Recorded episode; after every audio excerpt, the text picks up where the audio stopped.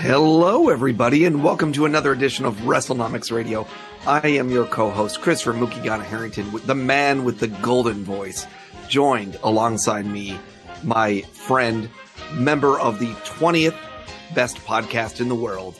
He is Mr. Brandon Howard Thurston of WrestleNomics Radio. Brandon, how are you doing today? I'm fine. You're listening to, I, I thought it was the 15th, tied for 15th best podcast in the world as voted on by Canadian wrestling fans from the post I thought universe. so too until I remembered Oh, you that they again. were not allowed to wrestle for post wrestling, or they weren't allowed to vote for them. So I have Yeah. to include post wrestling shows in that top twenty. I see, and there's five of them. I have no idea how many there are, but I know there's at least you know like four or five different versions because you have View from the Rising Sun type thing, and you have uh the the I'm, I'm butchering all their names of their shows, but Masanori Jap- Horie is doing a show for post wrestling. I didn't know that. No, he's not. Or, Um, or are you thinking of eggshells? I'm thinking of eggshells. I'm thinking of of uh, uh, of course, Way and King. Uh, As, as you scramble to Google what the show names are, can't just- remember them all just, right uh, This is not. totally disrespecting our, our, our friends John Pollock and Wai Ting. You get to be on their shows. You were on their shows even on one of their podcasts. Yes, I was. Uh, after the Saudi Arabia show. That's right. Um, but no, I great respect for for them and, and the success they've had this year. And uh, yes, we we were, we were kind of honored when uh, we we showed up out of the blue, along with uh, the Voices of Wrestling flagship show and several other uh, VOW shows were on the list. And so that was pretty cool. Yeah. Al- along with And uh, if you didn't like.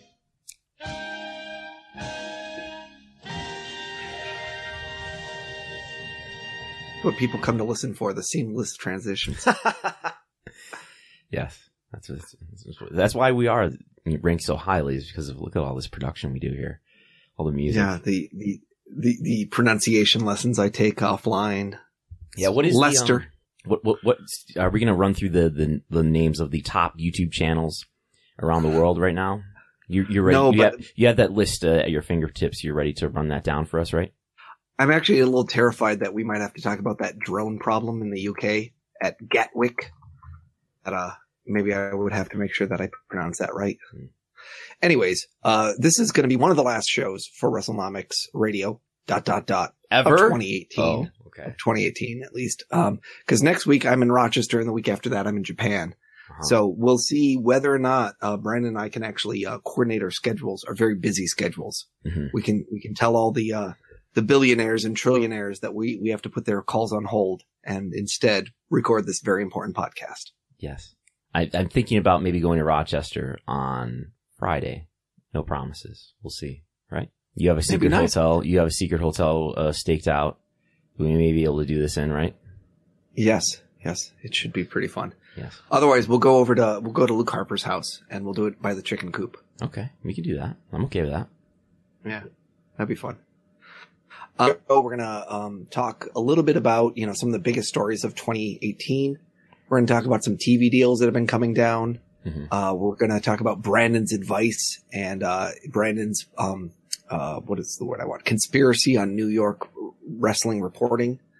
Um, and uh, a couple other things. Uh, Mookie did some uh, WrestleNomics, some old school WrestleNomics Yes. with a number of, of matches going on. Match and uh, we also have have some New Japan tour news. So and WTV. WTV deals, Impact TV deal.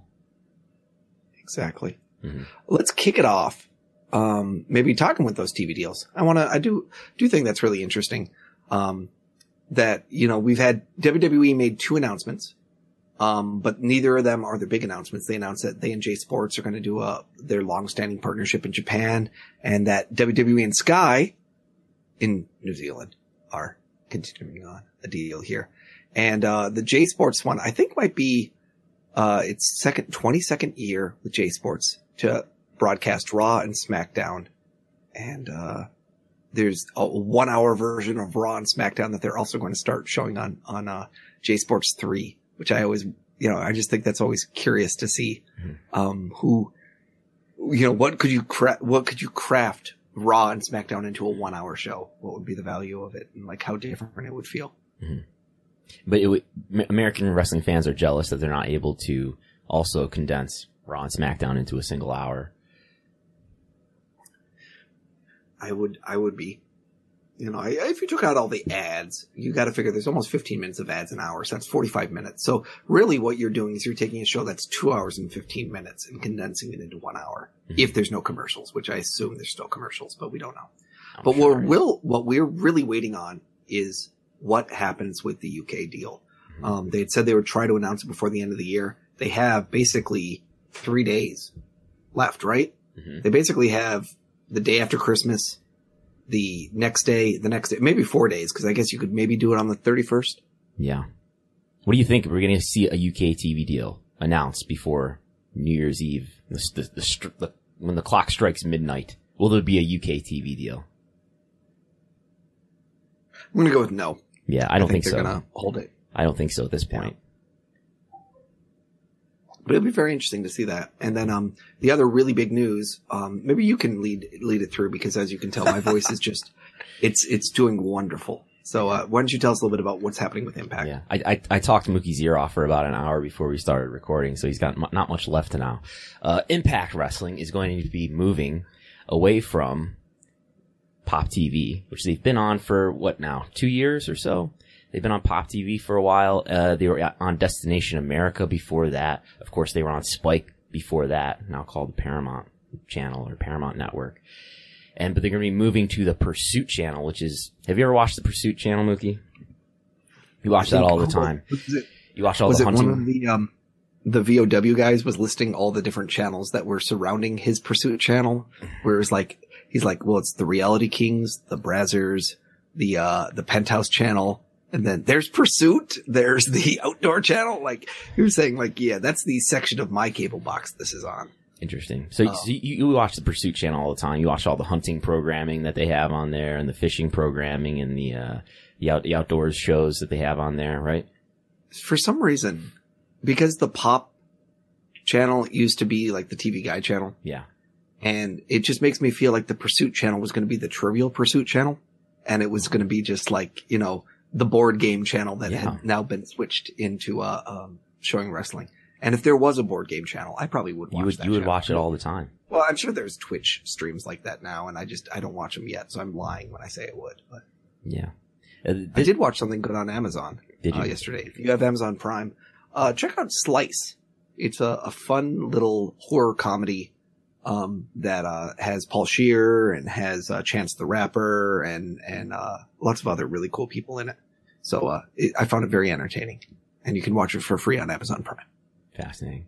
So, Anthem, which is the parent company of Impact, is also at least has a stake in the Pursuit channel.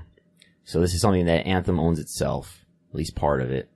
So I think the big question to think about here is like, well, what is the Pursuit channel in terms of like, well, how many homes is this in, and how does this compare to other networks that carry wrestling? How does this compare to Pop TV? So So it says Pursuit Channel is one of the largest North American channels focused on hunting and fishing genre. Mm. AMG has a significant minority investment in the company. AMG is Anthem Media Group, I believe, headquartered in Alabama, 2007. Content includes original hunting, shooting, fishing, and outdoor programming. Distribution to 38 million homes via Dish Network, DirecTV, and small cable platforms is what it's claiming. Hmm. But that could also be including um, Canadian homes. there you go.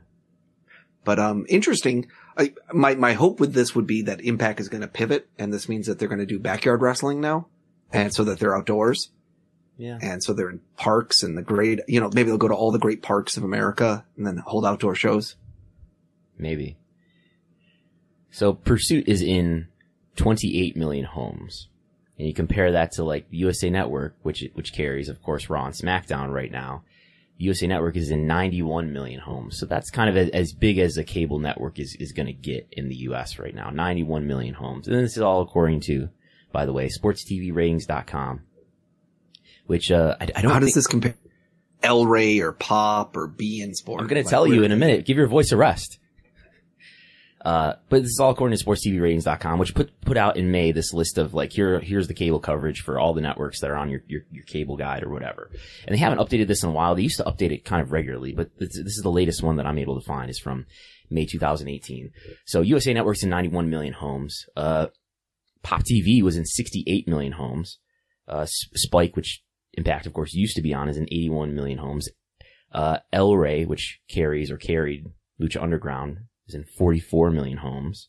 beIN Sport, which is currently carrying MLW, 22 million homes. So that's just a little bit below Pursuit. So I guess you could say that, well, this is not, uh, as, as low as, uh, what MLW is being carried on. It's a little bit above that, but this is way below Pop TV. This is a step down from Pop TV. And this is certainly a step down even from Destination America, which was in 47 million homes and, and this is, uh, a fraction of something like the USA Network or Spike. Do we have a vision on where Access is?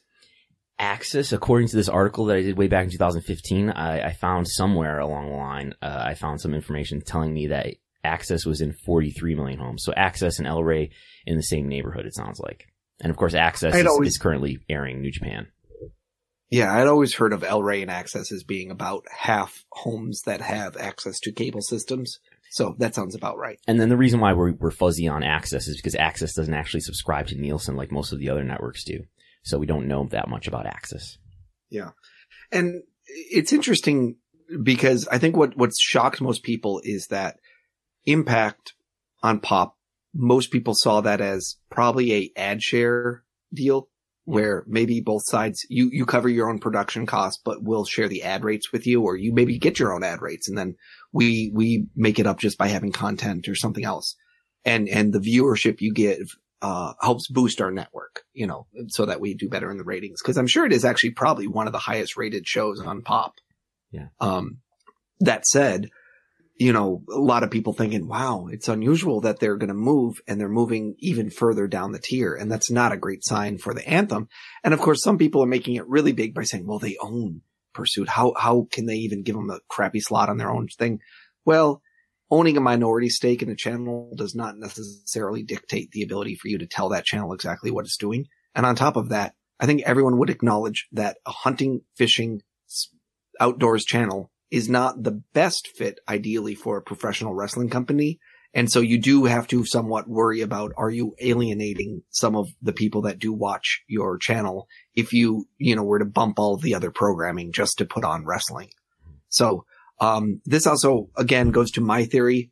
Uh, I don't know anything about it, but my guess is that, that Anthem is still in the M&A mode. They are looking for someone who wants to buy Impact. They are looking for someone who wants to partner with Impact.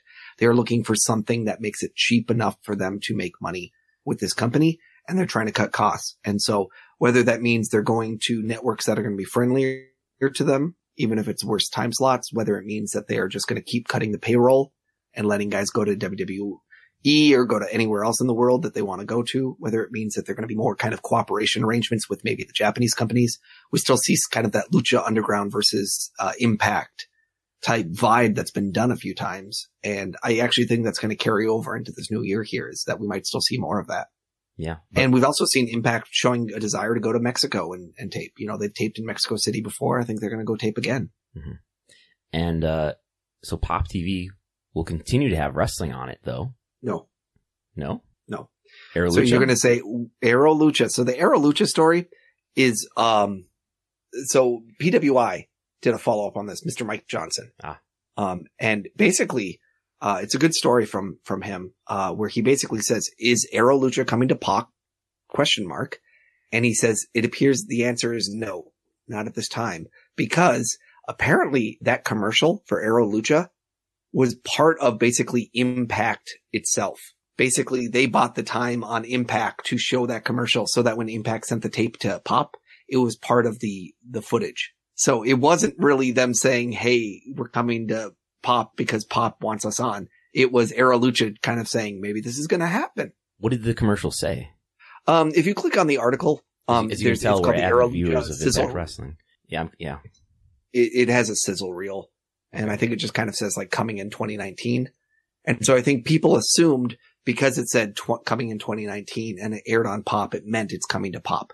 Mhm. But no, it does not appear that it is actually a deal with pop to air Aro Lucha. So Aro Lucha doesn't have a TV home. And if you remember, Aro Lucha is owned by Aroluxe. Aroluxe was one of the companies that, that Impact owed a lot of money to. So it's very possible that this is also like an in-kind make good for some of the money that Impact might owe to other companies. Ha- It's basically saying, has Impact contributed to the public crowdfunding that's uh, financially supporting Aro Lucha.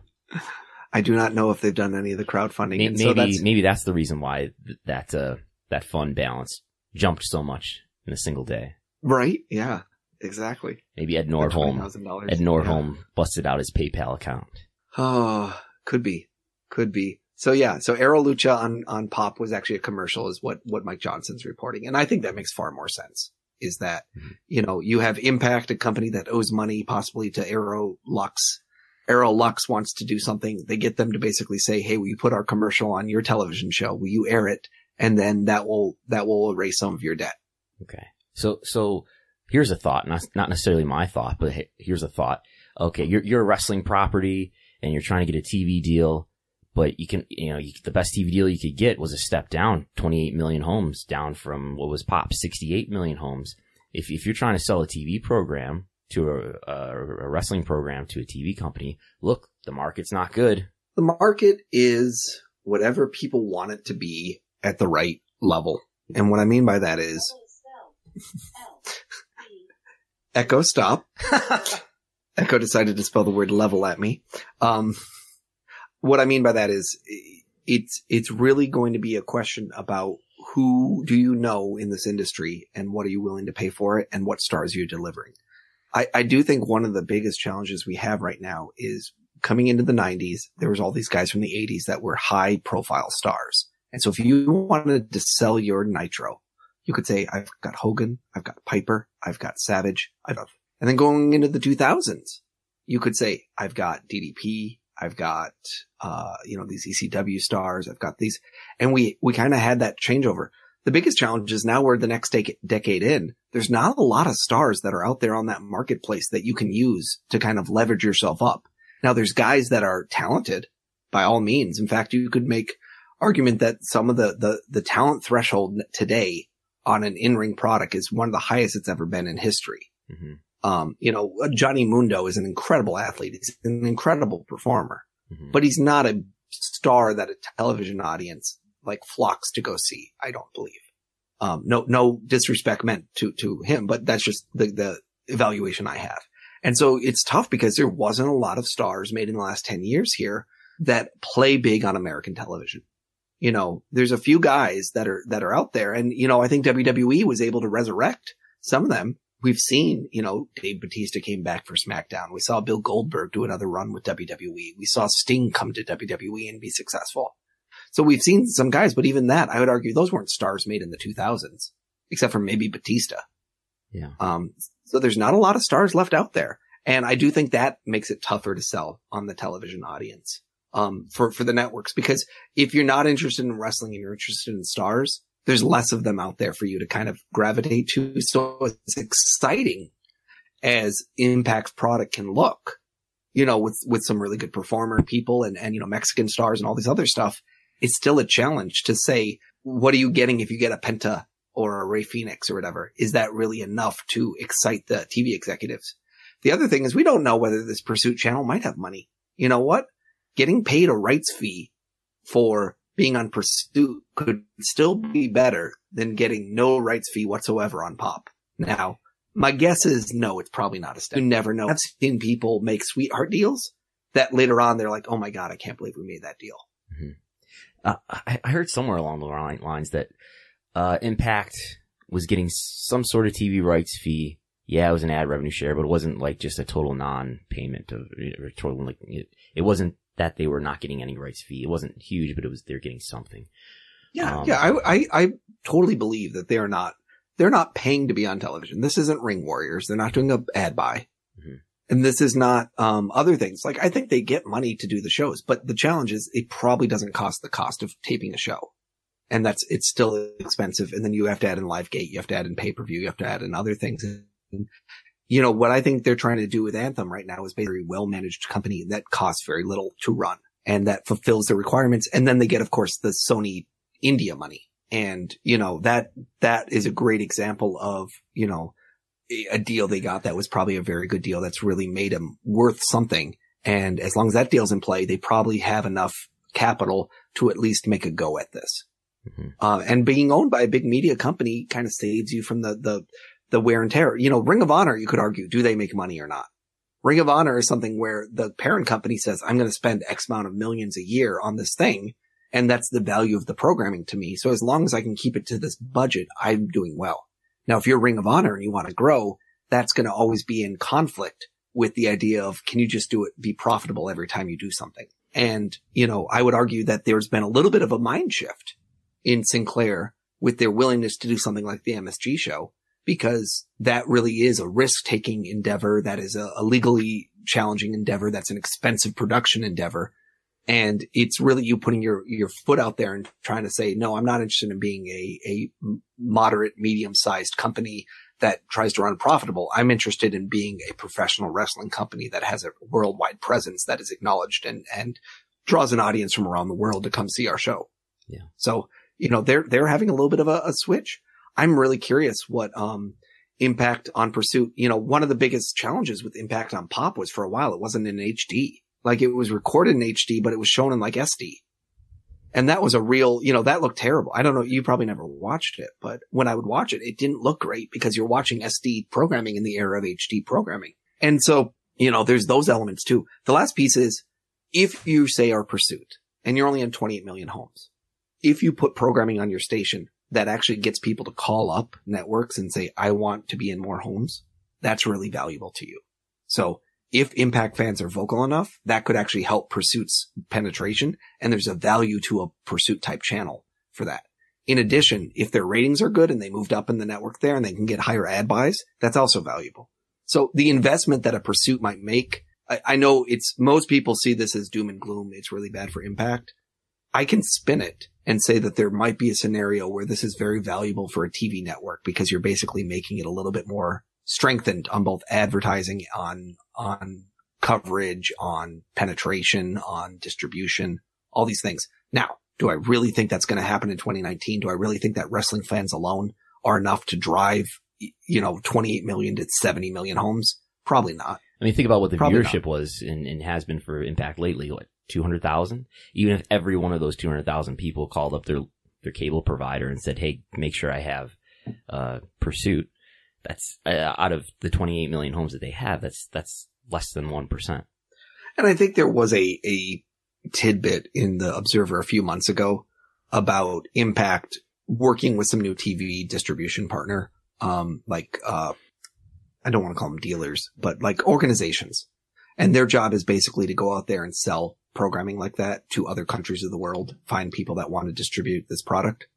And so I do think that Impact is probably in a new rebuilding period where they're trying to do that. They're looking for the next Sony India deal. And you're not going to get the Sony India deal, but maybe you can get 10 deals that together equal half the Sony India deal. So, you know, Impact is, I, I think we're going to see a year where they're just going to continue to try to push all the different other places in the world that they can sell their product. And who knows if this is a long-term deal or not for the US. The last thing I'd say is Impact got, I wouldn't say screwed, but it doesn't help you whenever you move your time slot that's not good for your product. And so the fact that Pop started doing that to them really signals how that relationship in my mind was beginning to deteriorate, or at least that there was not going to be continuation of it. Mm-hmm. So in, in a certain sense, if you're doing that, why not start running ads for Aro Lucha on your show? Because if they'll pay you or you can erase some debt doing that, what does it hurt you to just run ads and start erasing your debt if you're showing it on a network that is, you already know you're going to leave? Yeah. So I thought that was really interesting. But yeah, that was a big, I, that Aro Lucha pop commercial thing was just hidden in the daily update yesterday on, on figure four. And I was like, Oh, that's actually really relevant. And the same thing with kudos to Mike Johnson. I think, um, yeah, I, I think, I think there's a lot of times there's these other stories out there. Especially Mike Johnson has done a really good job of covering a lot of this impact stuff. He's been covering, you know, the lawsuit with Jeff Jarrett and other stuff. So, um, you know, it's always important we give kudos to guys that are out there doing the hard work. Can I give a Kyros lawsuit update? Sure. So, uh, not a lot of interesting lawsuit stuff going on right now. Um, the only one that's really intriguing is that there's the second court of appeals. And, uh, Kyros basically filed all his CT lawsuits and he filed like individual appeals for each of the different cases. So there's seven different cases that ended up being filed. And basically WWE and Kyros are arguing over whether or not you can consolidate this into a single appeal. Kyros says basically, yes, we should for judicial economy to upright the rights of the parties and because basically the claims are all the same claims. And WWE is saying, no, you cannot because you, the, the, the court lacks appellate jurisdiction over six of the seven appeals. And some of that has to do with the timing of it, which is basically arguments either around, Hey, you originally filed in Oregon for the Haynes thing. And just the fact that it moved to Connecticut doesn't mean that you can appeal out of Connecticut. And some of it's around the fact that the statute of limitations was two years ago when you, when you basically lost this case and it was discontinued and you didn't appeal then. So it's too late for you to do anything with. So it's just been a funny kind of back and forth. And so, um, on the 18th, I tweeted a bunch about this and I put both the, the, the motions for and the motions against, um, up on unscribed and you can read them. Uh, so, you know, one is called the opposition to the motions to amend captions and the other is called the reply and support of motions to amend captions. Um, and it's, it's very funny when like Kyros has his part here. This is wholly unnecessary and a frivolous flurry of motion practice that is nothing more than an unwarranted second bite at the apple. So I was very amused by the language, you know, a seemingly harmless procedural motion. Uh, and then WWE is very like, you know, emphatic responses. And so, uh, I bring it up not because I think our fans are as big of, um, Is that McDevitt? Second buddy of the a apple? big fans as I am. Second bite of the apple. Is that, Mc, heard is, is that McDevitt saying that though? No, that was, that was Kyros responding. That was to, Kyros. um, Okay. uh, responding to McDevitt's Okay. uh, claims.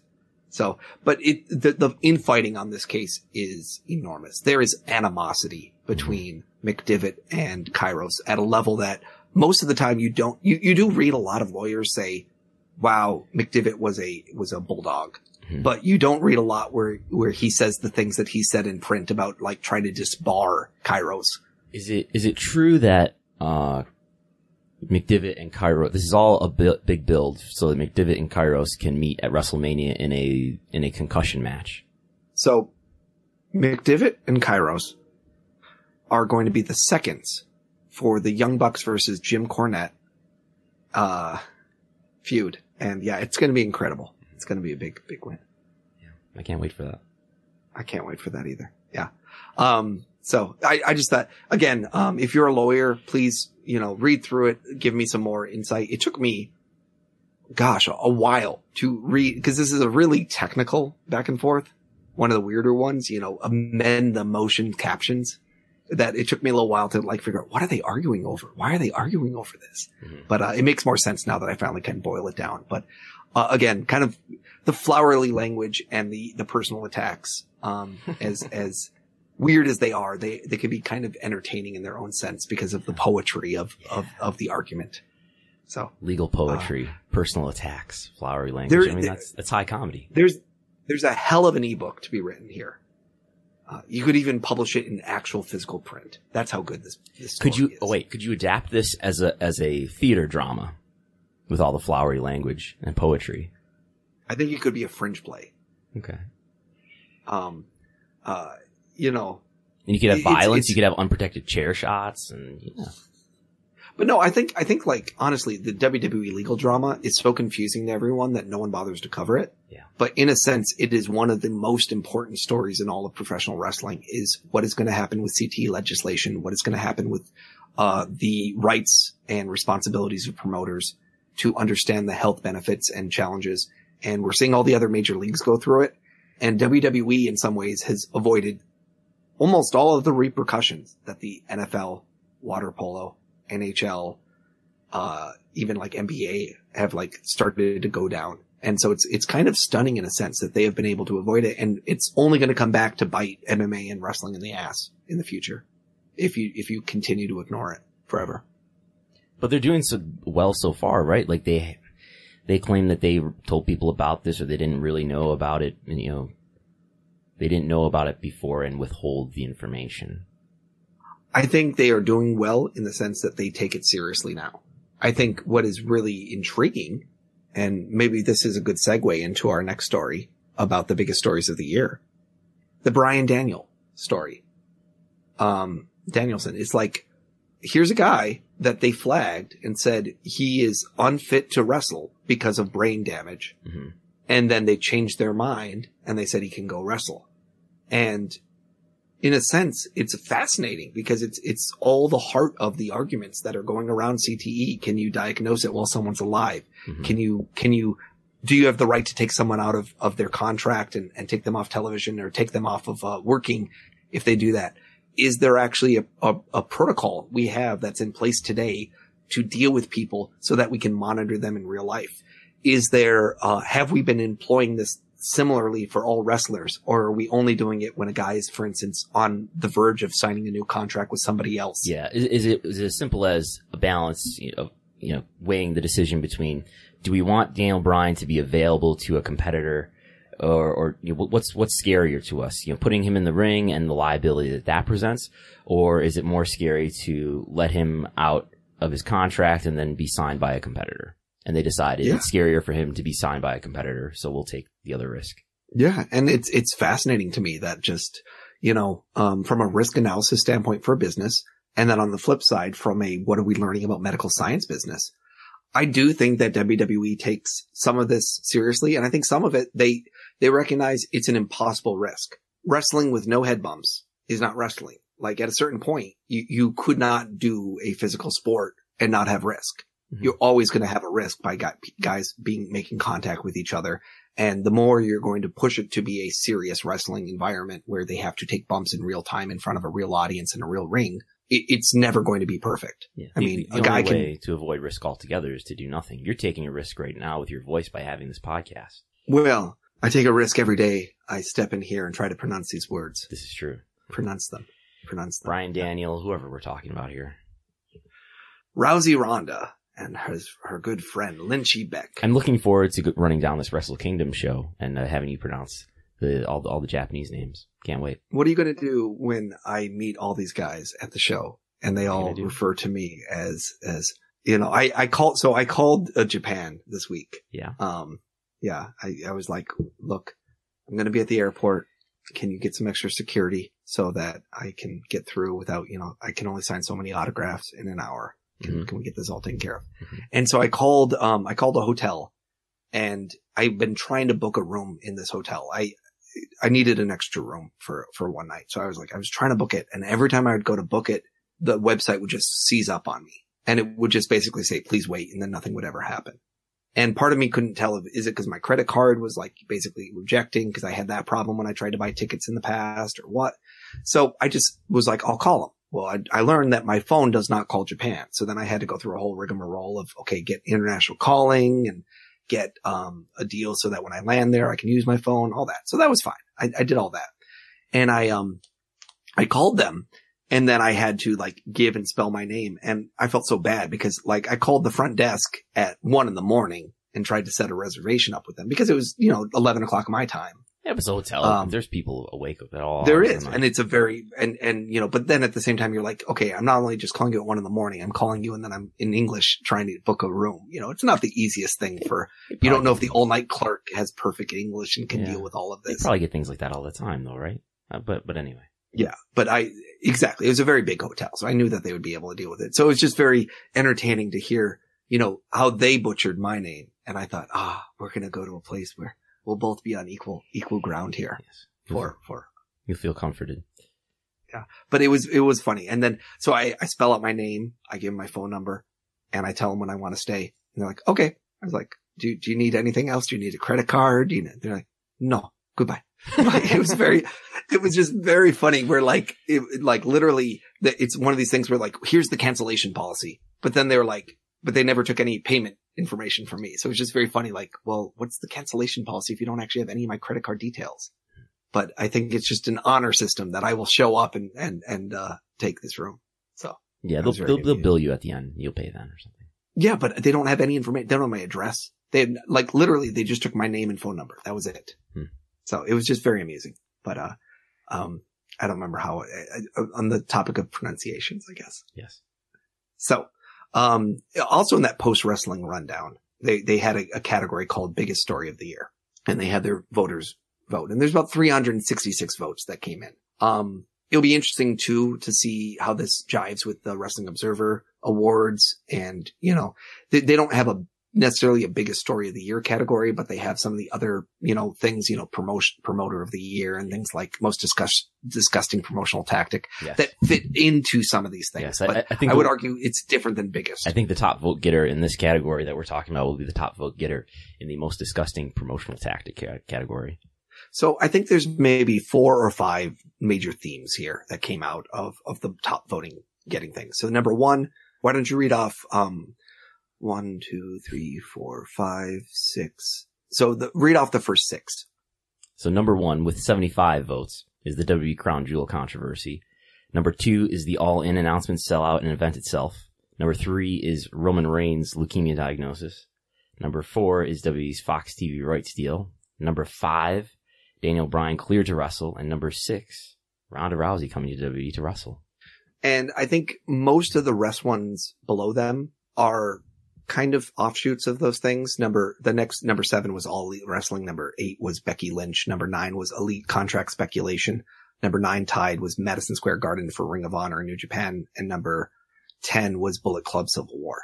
So I think the all elite wrestling and the elite contract speculation tie into the all in story, Mhm. um, as a, a natural extension Mhm. the ROH and New Japan Madison Square Garden show is somewhat of an offshoot of the All In because you could argue that it was the success of seeing a non WWE event sell out so quickly that it proved the viability of, of running a big wrestling show. Though you would make a pretty strong differentiation between ROH and New Japan and All In, um, in terms of they're very different organizations that are kind of backing and running that, even though there's some crossover on talent and some completely different talent. And Bullet Club Civil War is more of a New Japan storyline, but is obviously very tied into the elite and to New Japan. And it kind of crosses again in that Venn diagram.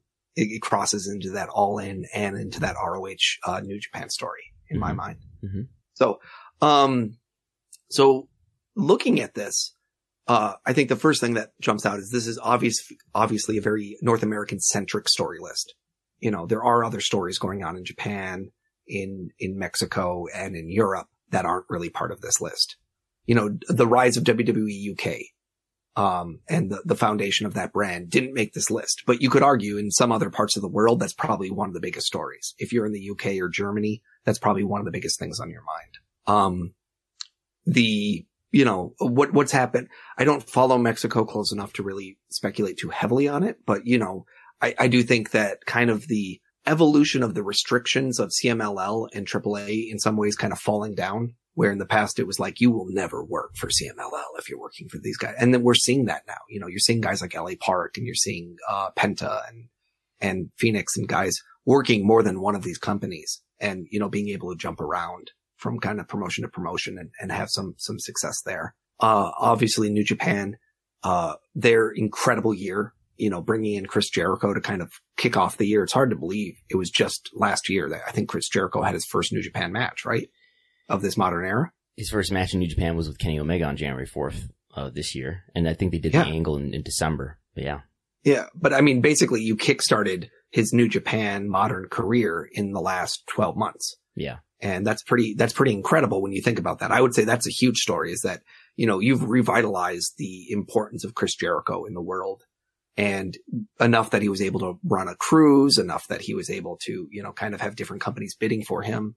He did crown, And- he did, um, the greatest Royal Rumble. Yeah. And, and so, I mean, he was huge. Same with Rey Mysterio. You know, Rey Mysterio was able to kind of leverage different deals and go back to WWE and, and be a big deal. But, um, the, the story that is lost on here that I would say is, is a big story too, um, is related to number four, WWE Fox TV rights, but is WWE stock price. WWE stock price rocketing into the mid nineties is a huge story because that brought them more attention than anything else they did this year from a certain segment of the press. There would not have been stories in the Wall Street Journal and even in Daily Beast and things like that as much if they had not had a skyrocketing stock price that suddenly had them landing on mad money and other people's radars constantly. I think the Daily Beast still would have taken that story because, I think of, they would. because of the Khashoggi angle. which, you know, but I just mean from, from a, a revenue standpoint, that is enormous deal because you could also say, um, what's also funny about this is, wasn't the XFL announcement this year? It was, it was on January 25th. Yes, it was. But, you know, things earlier in the calendar might be disadvantaged. Yeah. And, and it's just another one where you'd say, well, what's relevant about that? Well, Vince sold a whole lot of stock and then the sky, the stock skyrocketed and he sold some more stock recently. But, you know, he, he had an opportunity loss of probably 3x by the time he sold the stock versus where it went. Mhm. Um, and it just goes to show you this Fox deal is just so enormous for them. Um, but at the same time, what's funny about it is it doesn't take effect until Q4 of next year. Right. And so And it's, not it's so just what they're funny that we from think about it now. It's not just what they're getting from Fox. Right? I mean, the, the the Fox is the new part of it. They're they're gonna keep Raw on USA Network, but USA also gave them a big upgrade too. Yeah, and it, they went back to bifurcating their uh, TV deals. You know, for so many years, SmackDown was a network program where you could watch it on CW or on UPN or on other stations. And it was only in the last couple renewals that it ended up on Sci-Fi and then USA. And for years, I always argued that that really was a, a disservice to your audience is that if you cannot watch this programming unless you have a cable package, you are, you're, you're, you're beginning to put yourself into a tier where you're going to have trouble finding new fans. Because there's one of the things that I think made SmackDown so successful was it could be a program that was watched with, for, you know, in, in the one time when it was rated so highly in the Hispanic households. I think a big part of that was the fact that it was available on net network and it was not, you didn't need a cable package and that, you know, they did telenovela programming with, with, uh, Eddie and Dominic and Rey Mysterio, but it was successfully reaching a different audience and, and really, uh, creating its own brand awareness. And I think that's really relevant. Um, and then when they went away from that, I just thought, wow, you're putting all your chips in USA Network's hands so that the moment NBCU says, I don't like this, I don't like this, I don't want this, you're, you're out and you, you're out hand in hand going to people trying to beg for, for money. And so I think it's really good that they're, they're, by, you know, that they're really spreading their, their wings. And it's incredible that not only do they do that, but on top of that, they were very successful at doing that because they could have taken a very low money Fox deal and I still would have said that's the right move for them. If they were given a deal of 100 million a year, that still would have been a great deal for them. The fact they got probably 205 AAV annual average value, that's incredible. And on top of that, you can't tell the Fox story without telling the UFC story. The UFC story is they sold for 4 billion. They get this high valuation. They have all this debt to service and they go around and they tell everybody, Hey, I'm worth this much. And if you don't offer me a deal this much, I'm not going to take it. And Fox just finally said, I'm not going to offer you a deal that much. And they had to go elsewhere and they ended up fine with ESPN and, and, and the ESPN plus deal. But you can make a strong argument that basically they burned their bridge at Fox and Fox was able to swoop in and say, you know what? We have 300 million. We're not going to spend on UFC. Do you, do we want to spend 200 million on WWE? I don't think for a second that the, the deal goes quite as well with, for WWE if Fox had hired UFC or, or retained UFC. hmm And and WWE probably doesn't make a a similar deal. Doesn't get leverage for a deal because of ESPN's availability by not having UFC. You know what I mean? Like in an alternate scenario where ESP, you know, where Fox or UFC stays with Fox and ESPN is looking for programming. It, it doesn't work out as well for WWE to be on ESPN and the ESPN Plus platform. And this ties in a lot to story number seven, which is, um, Ronda Rousey wrestling in WWE because there's a very strong argument that the economic value of Ronda Rousey is not in her actual in-ring performance, but in the perception she generated for WWE at the time. That just the idea of saying Ronda Rousey is part of our deal. That's why you should give us a great Fox deal. That's important to the Fox executives. They see Ronda and Brock and people like that. And what's been funny is I know Dave was just mentioning this is that the differential has been for years. The assumption was, well, Ronda Rousey's going to show up and women that like Ronda Rousey that were impressed by her in MMA and who were casual fans would come and go when she was, when she was fighting. We'll be able to capture those same fans when she comes to wrestling because they'll be really interested in seeing her do this. And the reality is that doesn't look to be translating. It does not look like the female audience is growing in WWE land this year. And particularly you cannot necessarily tie that to Ronda Rousey's success or failure. And it just suggests that, you know, Dave, Dave hypothesized it as the women view wrestling as fake and as as something that is not an endeavor that they care about. In the same way, it would be arguing, oh, women are going to go watch movies with Ronda Rousey in it because they, they care about Ronda Rousey. And you could say, no, they're not. They they like movies that are good. And if she's not in a good movie, they're not going to bother seeing it. So if she's not in a good wrestling promotion, they're not going to go see it. I'm not saying WWE is bad, but I'm just saying to a UFC fan, it just might not translate because they don't feel like they're going to be that interested in Ronda Rousey, the wrestler, as much as they are in Ronda Rousey, the ass kicking MMA champion of the world. Yeah. Uh, in the Variety article, there's a story about how at the meeting with Fox, W's meeting with Fox, they have some image in the background of Ronda Rousey picking up Triple H on her shoulders as they made this deal. Yeah. So I, I, I think that, you know, as we go through all these different stories here, that these stories have all these kind of ins and outs and connections to each other. Um, the Becky Lynch story is in a sense the, um, the counter example or the, the rebuke, right? Is to say you invested all this money in Ronda Rousey. You invested all this effort into Charlotte Flair by having her go over Asuka at WrestleMania and make that a big deal. And yet the breakout star of the year is Becky Lynch. And she gets that way partially by uh, just being the right personality at the right time with absolutely the most legitimate type of credibility that she created around herself. And I think that's so big is authenticity is something that people are seeking in wrestling. And the more authentic you, you can come across on that screen, the better it is. And so, you know, as awful as it is that Nia Jax, you know, basically busts her open, there seems like there's nothing more authentic than seeing a woman, you know, broken nose going out there still shooting her mouth off, kind of like a Steve Austin type heel, where people just look at it and say, that's the kind of badassery that I can get behind. Yeah, I, I think Becky Lynch's rise to greater stardom in the last several months is like an example of how so many others could have gotten over if if WWE was just more willing to ride a wave and just like I would say allow people to get over. And uh, I, I don't know that she's even as over as she could possibly be, especially after watching like the the TLC thing, and you've got like Ronda Rousey marching out there to be a face to to screw over Charlotte and Becky. It, it, there's still really weird stuff that seems like inconsistent with maximizing how over people can get. Uh, and I think there's just so many people who could be stars could be breakout stars the way that Becky Lynch has, and she could be a breakout star even more than she already is, and and not not by like going way above and beyond and and ha- you know doing outstanding, amazing ideas with awesome booking and everything, but just by I don't know WWE not being as stifling just to creating stars as they are. And and it just goes to resonate about you know the value of a star is not the value of them on on paper because I betcha the differential on payment between Becky and Ronda is at least 7x, mm-hmm. maybe even 10x.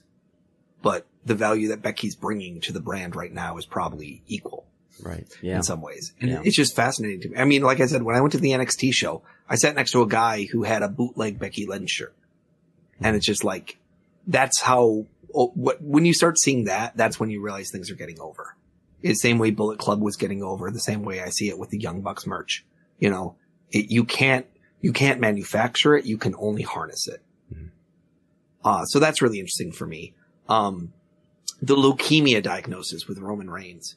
I mean, talk about the most bizarre shot to go across the ball of, of saying you got a top star.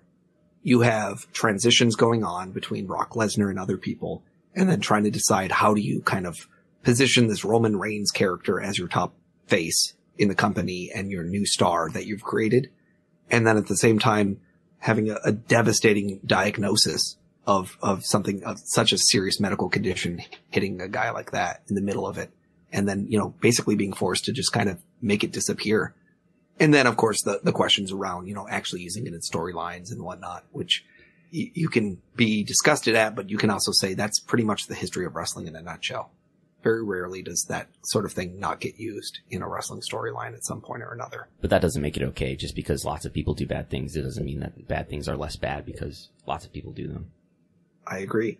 I'm just making the point that I, I, I, I struggle sometimes to think of companies that have a national stage that don't in some way make a stupid storyline out of it. They did it with Jim Duggan on WCW. Oh, sure. And, they and did it with the Von Erichs in Texas. They've yeah. done it with so many people. And that's why it's one of the reasons why pro wrestling has such a scummy reputation and has had so, such trouble over the years of obtaining good sponsors and high ad rates. And it's why the And- audience for it is limited in the way that it is. Yeah, and it's it's such such a it's a conundrum in the sense that I think they see it as if we don't mention it, then we we're not you know we're not harnessing the opportunity there. But at the It's same time, it it does not usually play out in a way that we actually want to. No, it puts it Um, puts heat on the people who produce the program rather than puts heat on the the characters that are involved because the people who are making those decisions aren't really well in touch with what's at with, with the way that the audience really works in 2018 they're they're like living in 1983 where you can blind junkyard dog and that's going to be cool It was a pretty cool angle though. in 1983 or whenever that was 82 maybe 81 It's getting know. his it's it's it's driving his resurgence on the uh the ballots every year. and I voted for junkyard dog not this year I I, didn't, I, didn't, I didn't vote at all I thought you forgot to vote. I did not vote this year, but the, like last year, I, I voted and I, I voted for Junkyard Dog. Is what other stories are missing from this? Hmm. list. Um, what, what I mean, you know, there's things like the rise of all Japan. They they very much have have refixed themselves. You could say the fall of Dragon Gate. You know, that fact that it it had to really recalibrate where it's gone without uh, CIMA there.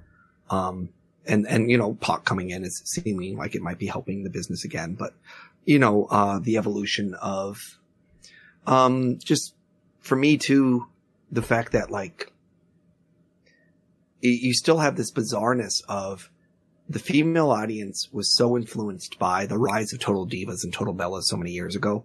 And we're getting kind of that saturation point where it no longer kind of matters. And yet they're still getting renewals and they're still performing. But I, I do think that the, the enormous drops that you and I have talked about in previous shows, you know, these double digit female viewership drops of WWE, Double digit percent. that's a real yeah that's a really that's a really interesting trend. And it really it, what it does is it mimics the male drop the year before. Yeah. and so when you look at it versus a two year number we're so far down. I mean it's incredible how many people have disappeared from watching wrestling in the last three months compared to uh, uh, you know four or five years ago. And it's just going to be a question of are they going to come back once football's over? And maybe part of the way to think about it is not like, I think when we talk about viewership and people tuning in or tuning out, we think about it as like, these people are fans today. These people are not fans today. And like, they, this person's no longer watching the show. And maybe p- part of the way we need to think about this or the nuance that we need to add to our thoughts about this is that there's less engagement or there's like they're watching less of the program. Or maybe they're still kind of following WWE but they're following it through like social media posts or you know they get the they hear about what happens they read about what happens they scroll past the news about what happens on their social media feeds. So they don't have to sit down and watch this 3 or 2 hour program. Or maybe they watch like 20 30 minutes of it and they get the gist of it or they get get enough of it that they want but they're not so passionate about it or so drawn into it and engaged in it that they want to sit down and give all of their time to it the whole two three hours.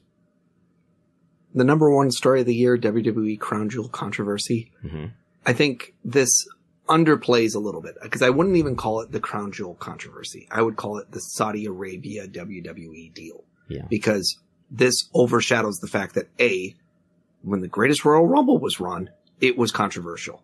We were already sounding alarms about this. It was signed about Vision 2020 money and, or 2030 money and all the other things that they, they were doing and crackdowns and rights and Sami Zayn not being allowed to wrestle on the show allegedly. yeah this is And this was morally things. fraught before the Saudi government killed Jamal Khashoggi Yes. And, and that's what I would just want to remind people of is that they announced a big deal and they went with it and they were criticized from the start. The mainstream media didn't pick up on this until the Khashoggi angle. right And at that point, it was a very easy story to kind of start to really reflect and say, look, this is a great example of an all American company taking Saudi money, running a show, and then even making it seem like they're doing PR propaganda for this com- for this in the middle of their show. So I would, I would, I would even expand it out a little bit beyond Crown Jewel. I understand the con- saying that that's the biggest story because it is the biggest single flashpoint, but I would say it's the entire relationship between Saudi Arabia and WWE and then all the ramifications. Let's think about that. This included the, the, the, uh, the, the jingoistic, uh, xenophobic angle that they ran on the show, putting people in danger to the point where they were getting death threats to show up and pretend to be Iranian wrestlers for the Daivari brothers. Yeah. This included, um, you know, running tryouts in Saudi Arabia and hiring Saudi Arabian athletes to be part of your, your thing here and kind of putting forward the idea that Riyadh might be one of the places that you might expand NXT to, which is, is very much a, well, they're willing to pay for it type thing. Um, no women. You know, and no women being allowed on the show except for Renee Young being allowed to commentate. Um, all the other just ramifications and discussions about it, you know, uh, it's, it's been fascinating. In some sense, you could say the complete tone deaf response to the crown jewel controversy by, by ending up just them basically saying, we're going to barrel down. We made a decision. We went with it. It was a difficult not decision. taking accountability. It was a difficult decision, they said, but ultimately it was a business decision.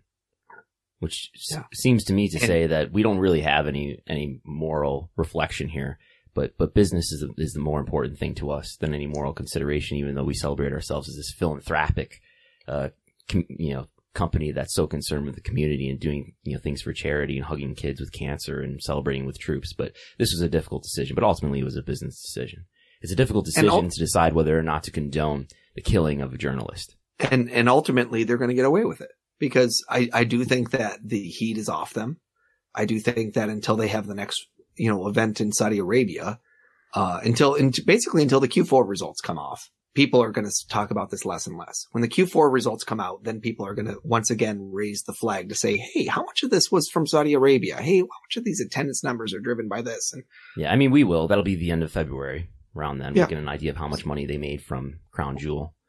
Um, and it will be a big question about whether they go back right after WrestleMania like they did last year, or whether, you know, the new deal might not be necessarily two events a year, whether it's Yeah, more well- staggered or something else. we probably should have prepared for this, but I think the Observer reported that they're going to go there twice next year, May and fall.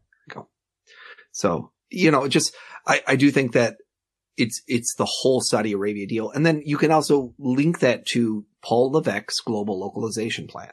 He announced it at the, the business partner summit. He said, I'm going to do this. And so far, what do they do? Well, they held tryouts in Chile. They announced NXT UK. They started hiring German athletes. They held tryouts in Germany. They hired, I think, wasn't Walter signed to the NXT UK deal, but out of Germany. I believe so. Um, they, they just held, they just announced they were going to hold tryouts in India. I don't remember if they held them or not yet. hmm About, I, I think, well, or, or I could say like it. Hi, Alexa. Oh, our- we were joined now by our special guest, Amazon's Alexa. Was Siri, actually. Siri, who's your favorite professional wrestler? Siri's far enough away. She cannot hear this question. But NXT and global localization, I think, is kind of related to maybe a, a- another story that you could say is one of the biggest stories of 2018 in that it's become a really good time to be a, a really good pro wrestler and talent, the value on talent has increased. Demand on talent has increased as WWE is expanding their roster. And, uh, all these companies are signing more and more wrestlers to contracts. And everybody has a streaming service.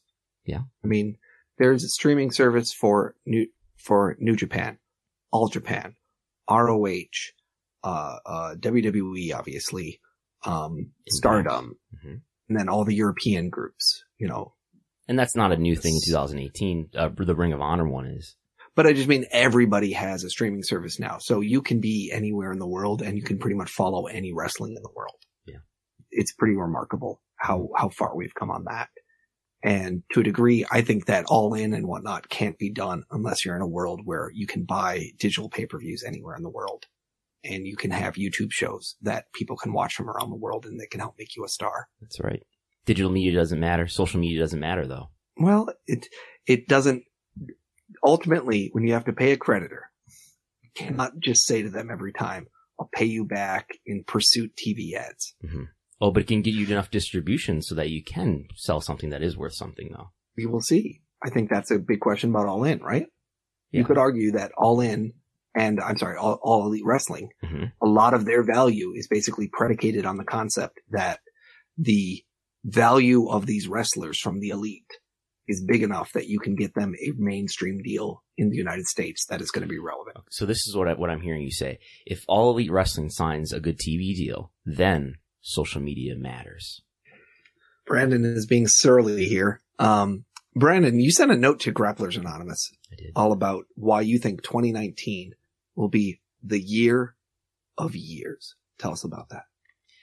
Uh, well, I, I think in 2019, to paraphrase what I said here, I think um, it's going to be a year of great change for wrestling, and I think you know, the last few years, especially in this is like OTT era. You know, we're talking about maybe next week we'll do this show about how uh, between 2014 and the present, wrestling has changed so much uh, because of video streaming and because of social media. Um, but I think next year could be you know even more radical because you've got an increasing number of companies signing an increasing number of wrestlers to contracts, which is driving up the demand, in my view, for, for wrestlers, especially if you're a good wrestler. Um, so I just told them in, in the years that, yeah. Look at Bandito. Like, Look great example of a guy that kind of came out of the blue. Um, you know, I think the Bucks saw him wrestling on YouTube and we're just like, let's see this guy mm-hmm. and kind of brought him forward. And, you know, he was one of the big stars. You, you would have seen it all in. And by the end of the year, he's signed by Ring of Honor and has a deal with them. We saw him at uh, WrestleCon Super Show. But um, yeah, yeah, yeah. I I think it, there's never been a better time to be a pro wrestler, and I think you know all these people are being signed to contracts. And I told the the wrestlers who train at grapplers that I think it's inevitable that people who train with us will eventually be looked at for contracts, especially if they continue to work hard. And if nothing else, you've got all these top indies. They've been sort of like looted of, of the star power that they used to be able to book and, and draw crowds with or draw buzz with. So all these top indies are looking for new wrestlers. You, I mean, all you got to do almost is like look at Twitter and look at what, what these wrestling promoters and what the wrestling promotion Twitter accounts are asking. Like, who, who, who are the breakout stars of 2019? Because they know. Cody just asked that. There you go. Because, because all these people know, all these decision makers know that all this talent is getting eaten up, whether it's by WWE or whoever, and they need to find out who's, who are the next people that I can get a hold of that I can make some buzz with. So if you're a pro wrestler right now and, and you're, you're working hard and you love pro wrestling, you want to make pro wrestling you know, your full-time job, I think now is a great time.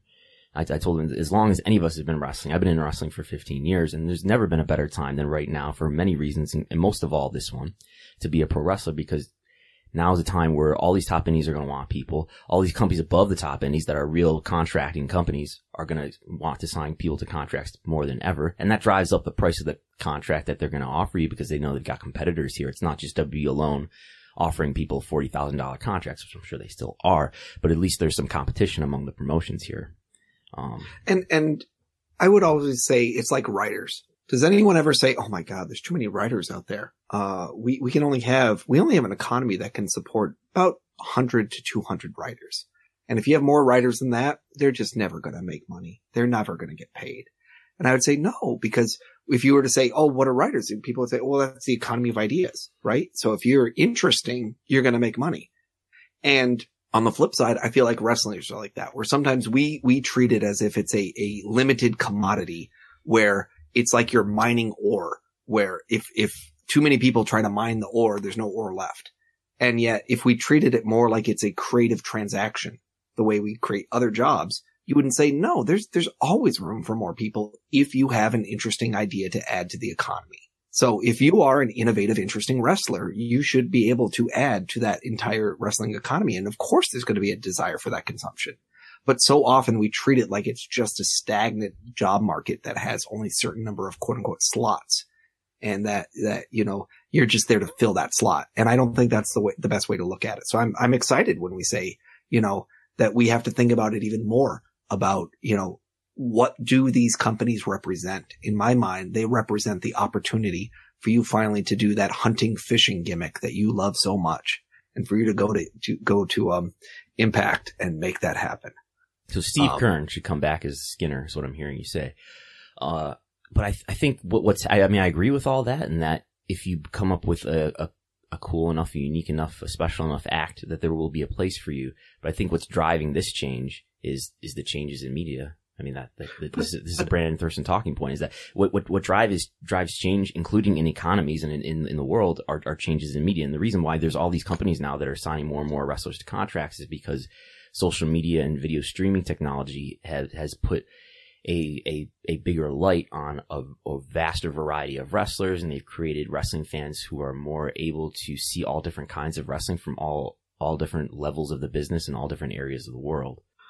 But I'm still going to go back to some of the fundamentals, which is number one, build relationships. As frustrating as people want this to be a meritocracy, it oftentimes is very much driven by nepotism. And one of the things you can do is you can build relationships with people. And those relationships are not going to, should not be transactional relationships where you are looking for something from someone every time that you interact with them. And if you build those relationships to be authentic and honest and helpful, you will be paid back in kind over time. And I speak from this from, from my 10 to 15 years of experience in the wrestling industry, which is, um, 15 years ago, I was much more of a indie upstate wrestler fan person interacting with people. And then 10 years ago and five years ago, I kind of transitioned more into this, this journalist, reporter, statistician, analyst role. And through that, I collected a lot of people that I interacted with where they would say, Hey, can I use this? Hey, can I do this? Hey, hey, can you help me on this? And by going through the effort of helping those people and saying, here's what I, learned. Here's where I do it. The, I'm tr- not making it a secret, not being terrified that if someone else out there does wrestling statistics, I'm out of a job, but rather saying, if I can teach you how to do this, maybe we can both be better at this in the future. Mhm. And so instead of treating it like it's a secret art that if I share it with someone, it, it diminishes my value in the marketplace, rather seeing it as the more good work that's done in this marketplace, the more it magnifies the opportunity that's there for everyone. I think that's important. And I think the biggest part is you have to build those relationships. This past year here, I've called on more of those relationships than I ever have in, in the last 10 years combined in order to answer questions and get help. And it makes it so much easier that when I go say, Hey, I want to go to an NXT show, someone will just reach out to me and say, Hey, I've got a ticket. I, I'm not going to use it. Would you like that ticket? And that's really kind of them to do, but it also uh, goes a long way of, of helping me just kind of develop, um, what I need to get done in this world. And I did not ever think of it as I'm investing in doing this and this is going to benefit me immediately. But now when I need that help, I can rely on those people. You can probably hear my wife behind me, uh, like taking down boxes for some reason. Yeah. I think you're we're we're on a big delay here. We are. So, um, the next part is, uh, New York State is obviously seeing a resurgence due to this wrestling economy, right? Uh, New York State Andrew Governor Andrew Cuomo came out with a a big statement related to the to the New York State Athletic Commission, uh, going over He said the, it was corrupt, backwards, and needs to be reformed greatly and join the 21st century, right? that would be true, but he did not say that. Uh, Oh. he, he, I think basically the gist of this is, is to say, hey, look, MMA is drawing all this money for us. It's great for the state. And, uh, by the way, wrestling's not hurt by this either. Uh, we've got, uh, $18 million compared to $17.9 million. Read, read, read read his quote. Okay, read read everything. This is under the section called wrestling slash other. Regulated wrestling and other events continue to be popular across the state as well, with more than 200 events taking place over the past four years. Total revenue generated in the two years before and after the legalization of MMA remained consistent, between 18.05 million and 17.91 million. Uh, that's dollars. Taxes to New York State stabilized, going from five hundred eighty-seven dollars and two hundred. I don't know how to how to read six-figure numbers. Five hundred eighty-six. Oh shit. How do you read that number? 587,000 to 528,000. I can't read big numbers on podcasts. I get I get too nervous. 500, 570, 587,264 to 527,724. Did I say that right? anyway, You did, but let's just round up because it's much easier. 588 to 528. I'll edit all of this. The number of events remained steady as well. Uh, 98 increasing to 100 with a 10% increase in tickets sold from 275,000 to 303,000. Okay, so let's be clear here. That's a two year number on each of those two sides. I'm not really even So- sure, sure what that means. That's, that's really confusing language. I don't know if he's referring to like 2015 and 16 or, and then 2017 and 18. I don't know. Yes. So I think that's exactly what he's doing. So he says 200 events over four years. That- So that implies an average of 50 events a year. Yeah. So when he says the number of events remains steady, 98 to 100, he's talking about the two year number because he's combining two years before and two years after. So he's basically saying there's about 50 quote unquote wrestling events a year in upstate New York. We know that is way under the number of actual wrestling events in upstate New York because I'm sure between Rochester, Buffalo, and Syracuse alone, you guys probably run at least 30 events a year. Yeah. Sounds about and right. and that and and and WWE we know runs at least twenty to thirty events a year in New York, so that's way under.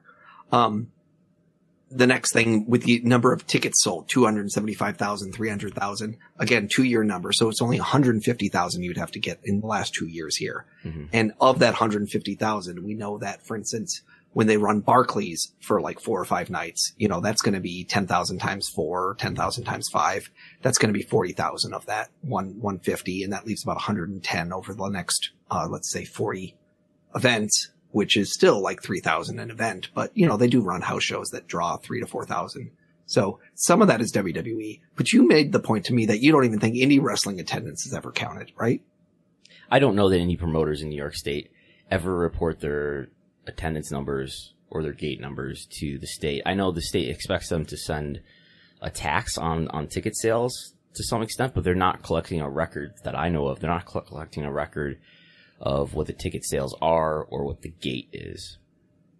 And a couple years ago, I did a Freedom of Information Act to the uh, NYSAC, the New York State Athletic Commission, for wrestling records in New York. And um, We got a lot of 2CW period. emails. and it was uh, painful. Um, I had to appeal probably four times because they kept coming back to me and saying we don't have records, and I kept being like, "You ran SummerSlam. You have a record of SummerSlam, don't you?" Mhm. And uh, they still missed lots of events. And when you read the correspondence, um, you see a lot of things that oh, I estimate there's maybe this many people here. You know, like a, an inspector saying things like that. The inspectors were mostly concerned with things like did was their blood pressure records taken? Is there a doctor at the show? Um, when I introduced myself, was I able to walk around um, and inspect things? Like that was pretty much what it is.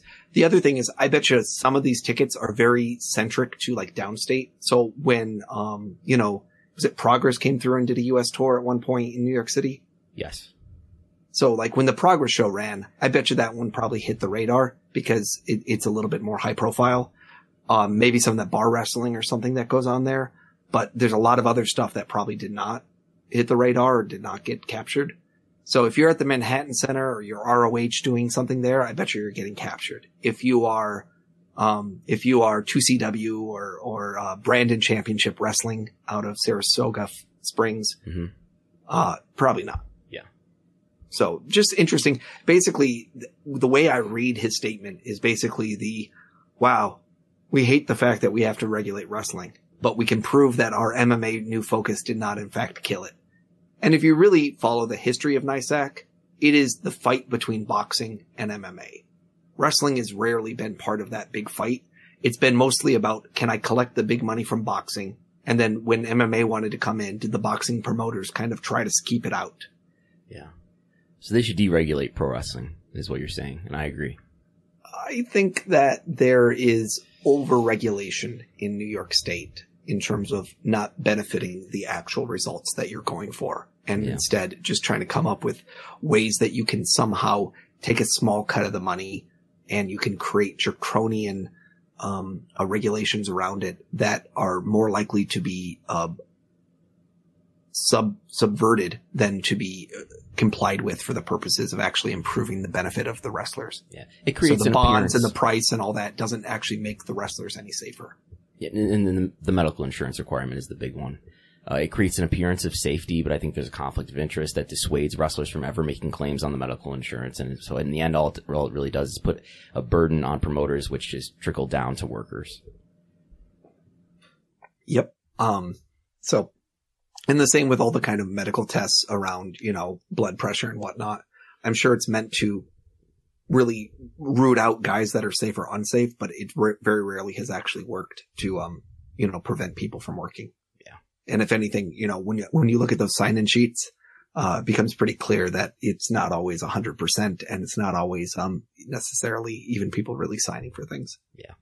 Um, I did look at most matches in uh, 2018 thus far.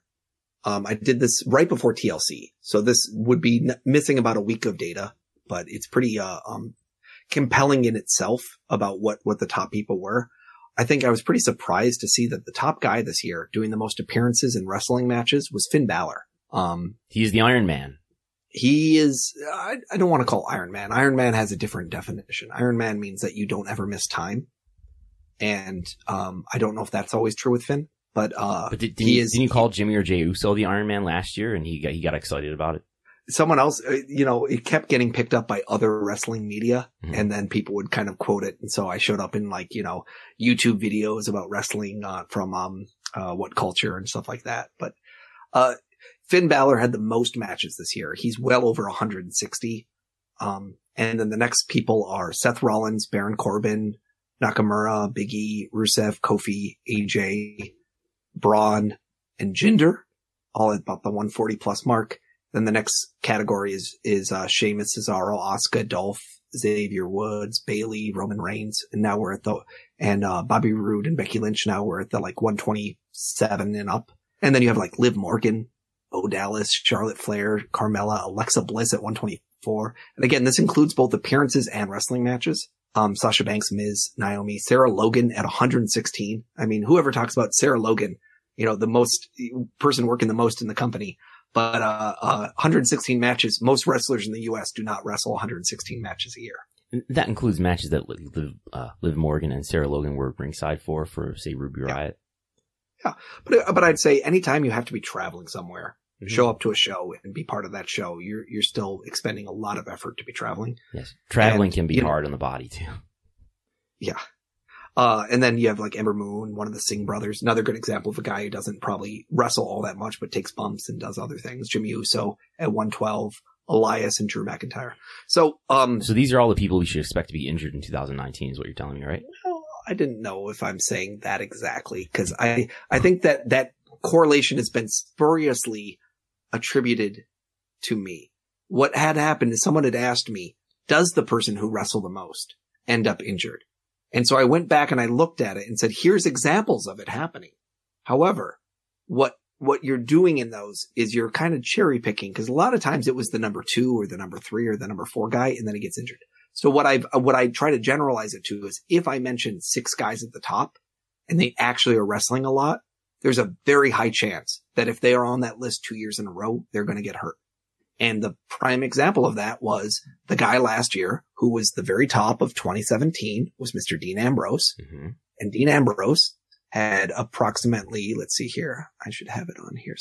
Um, he fell off so I had to take him off, but, uh, see if I can find the, the other tweet where, um, I said, you know, how many times has, has he wrestled in a couple years here? Wow, I don't have it. Um, yeah, I don't have Dean on here for some reason, but he was like well over 180, I think, uh, a couple years ago. Yeah. Oh, there we go. I had one that I said like, um, no, it was a different one. Well, I said the Iron Man is still Jim, Jimmy Uso. So for five plus years, he's had less than 40 days between matches. That's the definition of what I call an Iron Man is that they go for year, month after month with less than 40 days between matches. So Miz would actually be way up there, except for he took off like one or two months when he like was doing filming things. Mhm. But otherwise Miz does high. The other people that do really well is Sasha, Baron Corbin, Fandango, Sin Cara, the Hunico version, obviously, and uh, Viktor.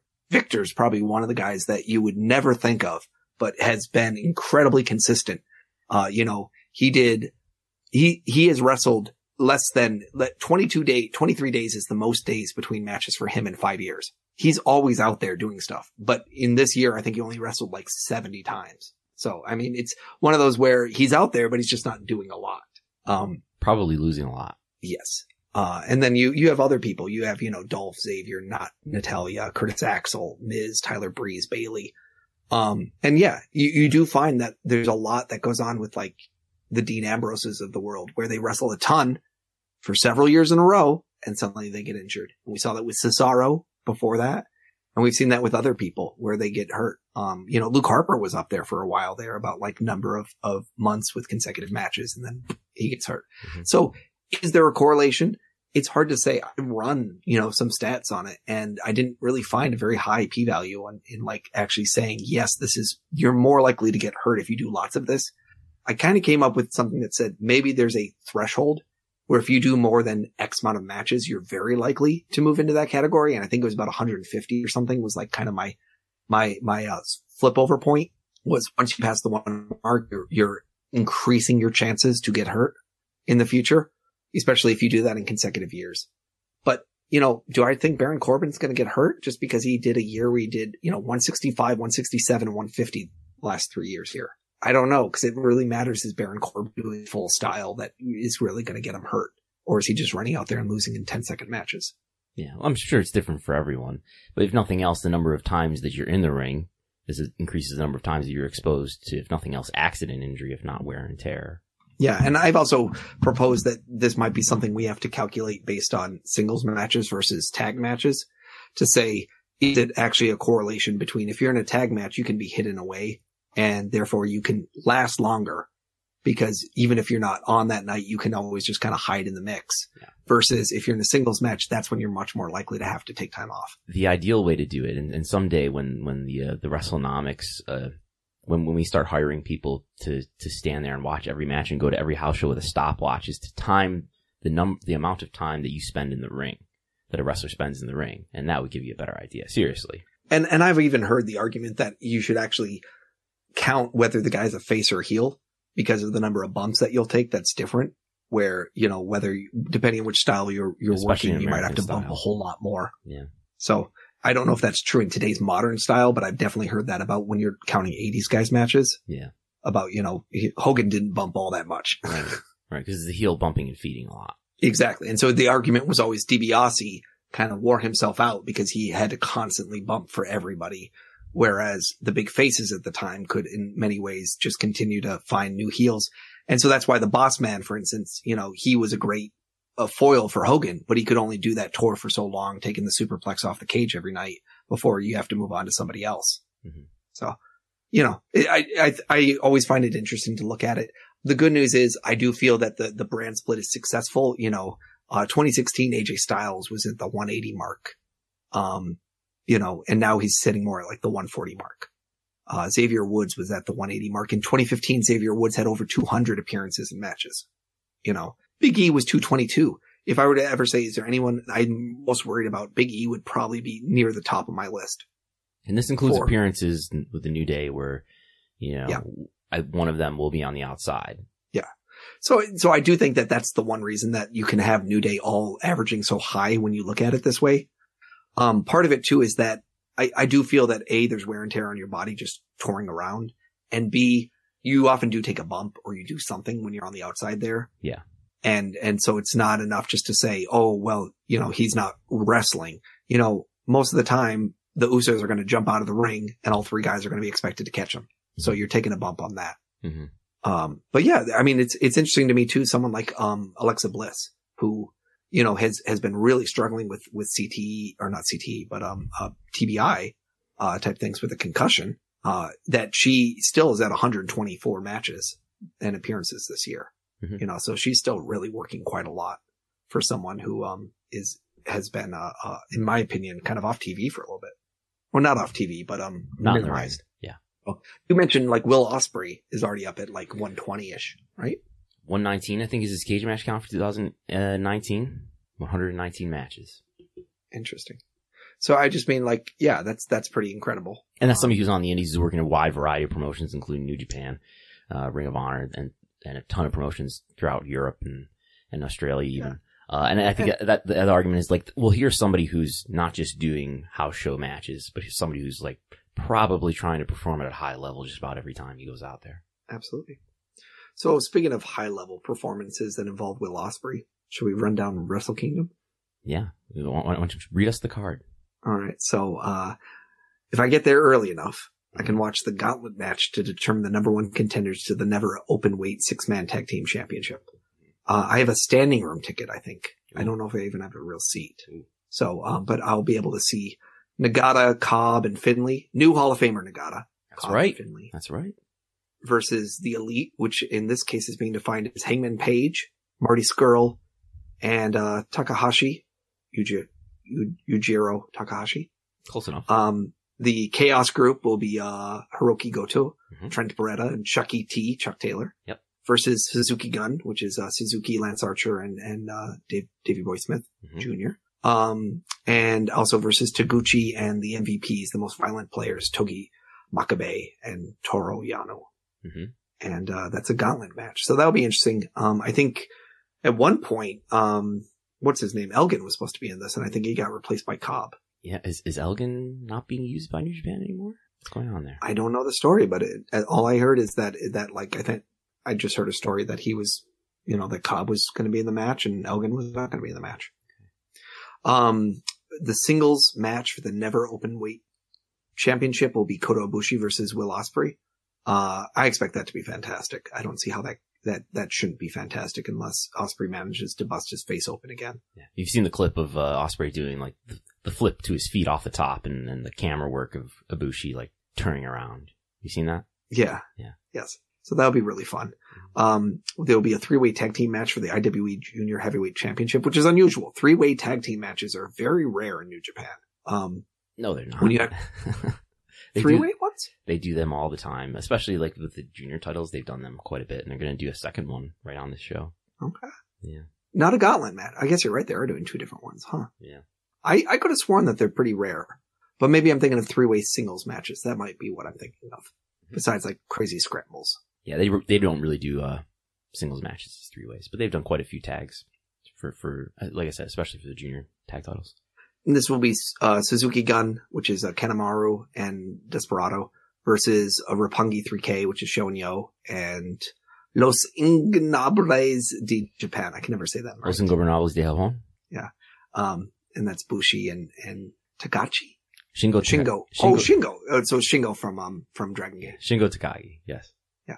Who, uh, I saw him once when he came to Ring of Honor here in town. Mhm. And uh, I just remember yelling, uh, use your mullet power, Shingo, because he used to have an awesome mullet back in the early 2000s, right? And, and still does. Okay, I that's think. the guy I'm thinking of. Um, very interesting match. Ishii versus Zack Sabre Jr.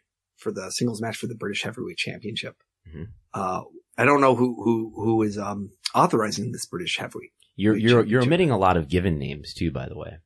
I'm what? You're you're omitting a lot of given names. You mean like their first names? Like Yeah. Tom- Tomohiro Ishii Yes. versus Zack Sabre Jr.? yes. Yes.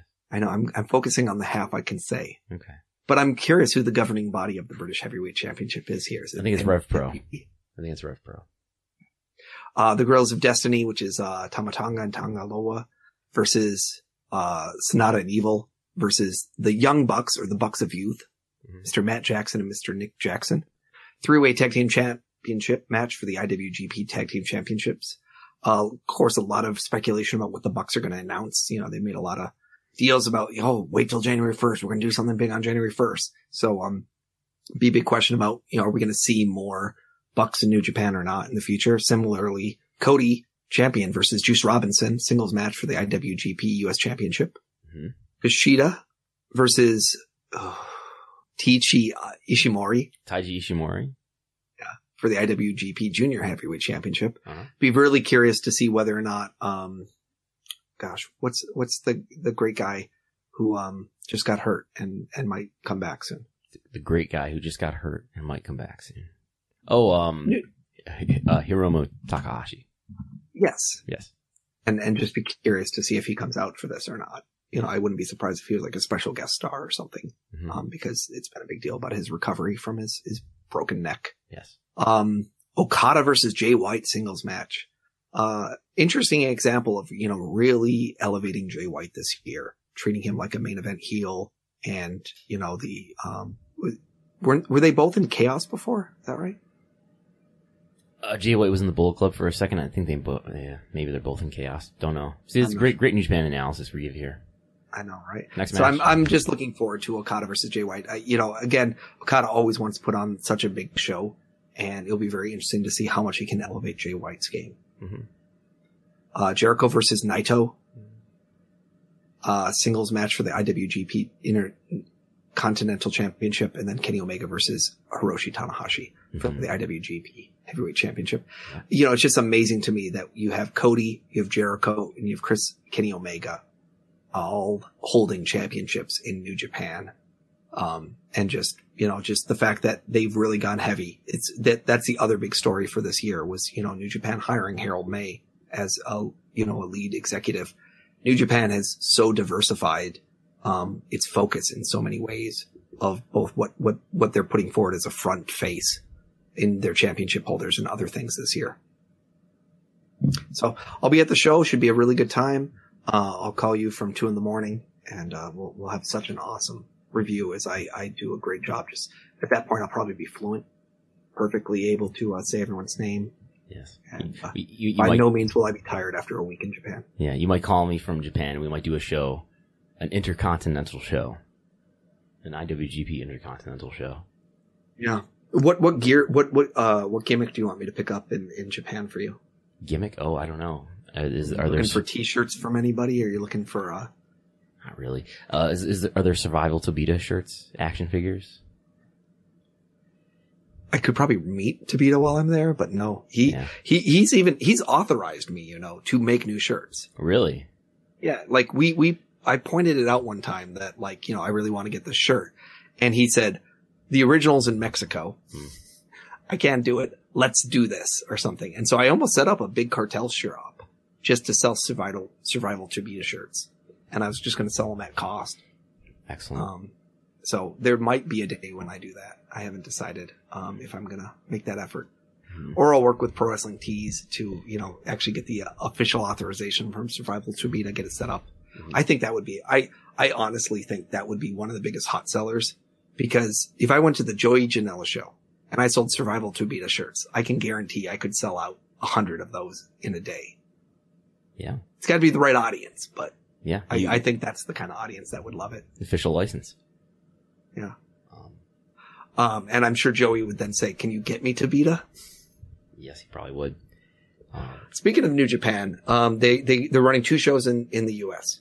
But this is the New Beginnings USA tour. So this is going to be the Young Lions tour. All the guys that are are training under Shibata in the New Japan dojo out of California, and uh, there's going to be another tour going on in Japan at the same time. So they're not going to be able to bring over a lot of stars. I expect it to be you know the Tiger Mask fours of the world or something coming over to just kind of supplement the card.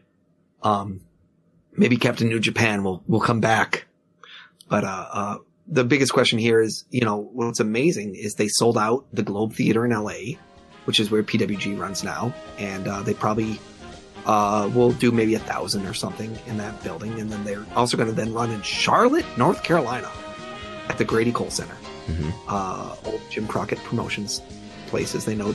Um, they said capacity might only be like 1,200, 1,500, uh, but they sold out all the tickets. So be very interesting to see if they're gonna, you know, open up more space or reconfigure or do what. But uh, that's a good sign for New Japan about, you know, they had worried, I think, people about whether they were ever going to actually break out of being just a North America, California type market. That said, 1,200 fans, that's still a small show. We're not WWE here. We're not doing three to 5,000. You know, that's still a, a, a show over a thousand, but that's not all in. So it'll be very interesting to see how that goes. But yeah, that's where we stand. Uh, so really exciting for them that, uh, you know, even without announcing cards, I think it's a good example of how we can truthfully say that wrestling is getting hotter in United States outside of WWE. And with that, Brandon Howard Thurston and, and Mookieghana, Chris Harrington are ready to sign off. This this has been your weekly installment of ASMR WrestleNomics Radio. Yeah, originally I was going to do the entire show talking in a very soft voice like this. Mhm. But my voice recovered enough to give you a, a grainy, uh, disjointed pronunciation fest. Um, so, as it stands, we will talk to you again soon. Uh, hope everybody has a great holiday. Uh, Merry Christmas and Happy New Year.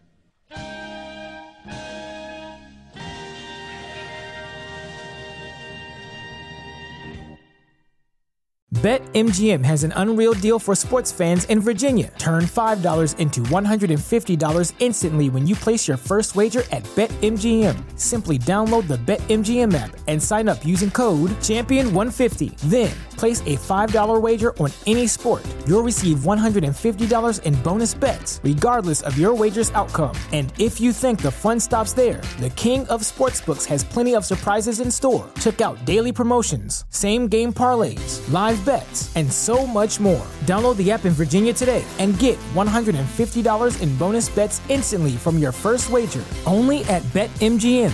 BetMGM and GameSense remind you to play responsibly. See BetMGM.com for terms. 21 plus only, Virginia only. New customer offer. Subject to eligibility requirements. Rewards are non withdrawable bonus bets that expire in seven days. Please gamble responsibly. Gambling problem? Call 1 800 Gambler. Promotional offer not available in Washington, D.C.